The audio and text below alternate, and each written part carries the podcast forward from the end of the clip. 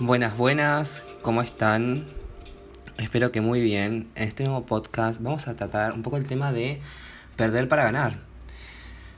Ustedes a veces, yo hago estos podcasts y generalmente no tengo nada escrito, no tengo nada, solamente veo algo y digo, bueno, vamos a hacer un podcast sobre esto. Y es lo que me sale, es lo que siento que tengo que decir.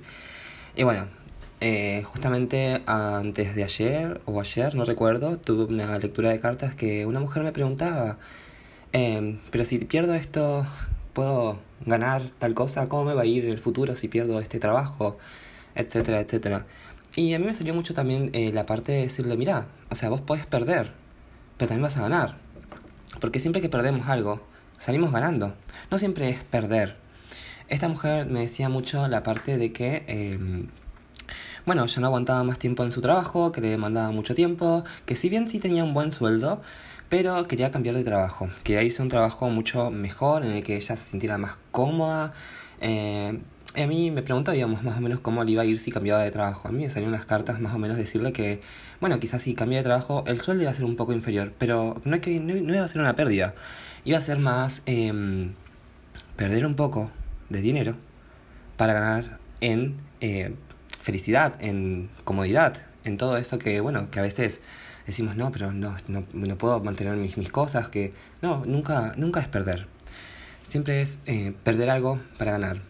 Entonces también, si lo abordamos al plano de relaciones, a veces es perder para ganar. Quizás vos quieras una relación mmm, sólida, una relación en la cual vos te sientas totalmente cómoda, cómodo, pero tampoco querés perder ese de que tal persona me reaccione a las historias, de que tal persona me diga, no sé, me ponga me gustas en mis fotos. Y a veces, si queremos una relación, tenemos que perder eso. ¿Para qué? Para ganar una relación un poco más sólida. Obviamente, eso va a influir en cada uno. Hay diferentes tipos de relaciones, hay diferentes tipos de personas. Hay personas que aceptan esto, hay personas que no lo aceptan, pero siempre hay que hacer un poquito de espacio para ganar un poco más, para ganar si nosotros queremos hacer un nuevo hábito, por ejemplo, ir al gimnasio y estamos trabajando todo el día, todo el tiempo, somos nuestros propios jefes, o somos personas que trabajamos mucho, trabajamos casi todos los días, bueno, hay que perder un poco de trabajo, hay que perder un poco y hacer espacio. Capaz que nos gusta, no sé, llegar de trabajar a las 12 del mediodía, comer y acostarnos a dormir una siesta.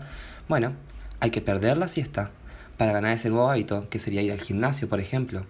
Entonces, no vean las cosas como que siempre es una pérdida, vean las cosas más que nada como que siempre es para ganar algo, para ganar en lo que sea que, que ustedes quieran expresarse. Así que bueno, este es un podcast un poquito corto, pero lo que yo les quería decir más que nada es que a veces perder no es perder y a veces la pérdida es ganar.